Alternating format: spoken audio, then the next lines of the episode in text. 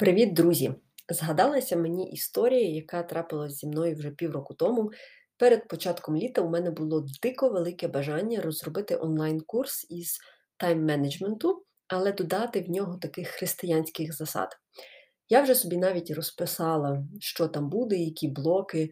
Тобто, це все мало виглядати як такий собі відеокурс, в якому були би, до якого були би залучені також опрацювання фрагментів із Біблії. І ця думка жила в мені, жила, жила, жила. Я думала, ну це ж така хороша, благородна місія допомогти людям правильно керувати часом. Але потім от час минав.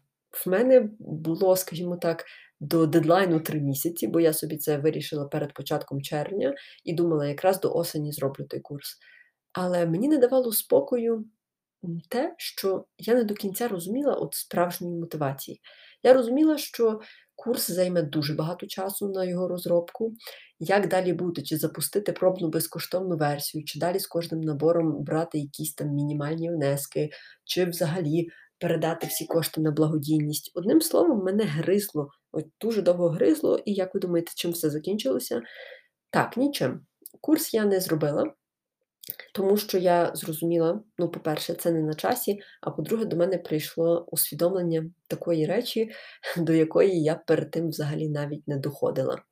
І з'явилося воно після прочитання Євангелія від Матвія. Я вже зараз навіть не пригадаю, якого розділу, там де йшлося про те, як нам потрібно робити, е, як нам потрібно любити Бога. Напевно, це був 22-й розділ, я так підозрюю, там, де Ісус говорив, що Бога треба любити всім своїм серцем, усією душею і розумом своїм.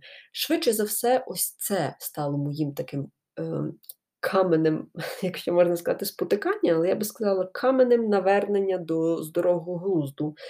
Тому що після прочитання Євангелії від Матвія у мене виникла така думка.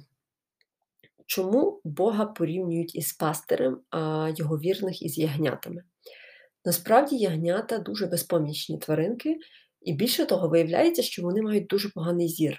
Я про це ніколи не знала, але десь читала, що ягнята, ну, не скажімо, не сліпі, але зір там, умовно, мінус 10, якщо можна так виміряти. І тому вони тільки можуть розраховувати на пастиря. Вони можуть тільки чути його голос, прислуховуватися і бігти на звук, як то кажуть. І тому от Бог каже, що він є добрим пастирем, тобто, що всі ягнята в нього цілі, всі ягнята його слухають, і він нікого не заведе до загибелі. І от я почала думати, хто може бути ось цим пастирем ягнят? Тому що свого роду, коли ви хочете щось зробити для людей, ви берете на себе роль пастира. Тому що люди, для яких ви будете працювати, будуть вашими ягнятами, а ваше завдання їх не завести десь в якусь яму, а вивести навпаки на ті луки, як то кажуть, на ті поля, де є ще більше поживи. І от я зрозуміла, що пасти ягнят насправді можуть лише ті, хто любить Бога більше, ніж інші. От, Бо цим пастирі відрізняються від ягнят, умовно кажучи.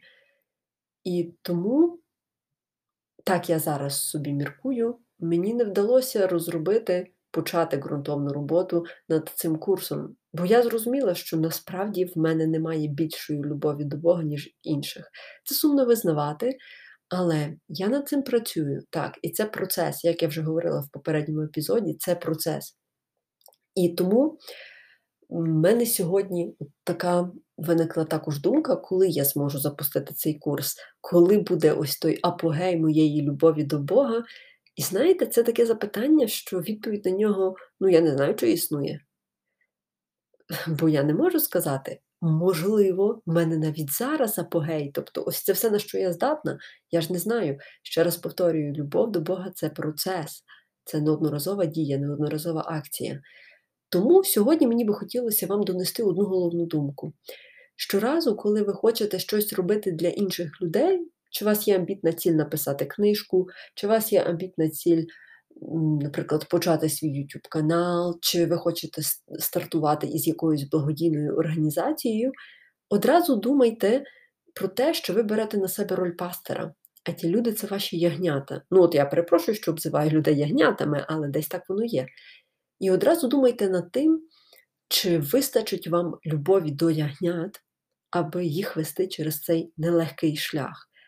Бо зазвичай зараз у нас в інфопросторі стільки всяких продуктів е, до вибору, до кольору, як то кажуть. Хочете стати пасічником, пройдіть два онлайн-курси, будете вже знати, як тусуватися з бджолами.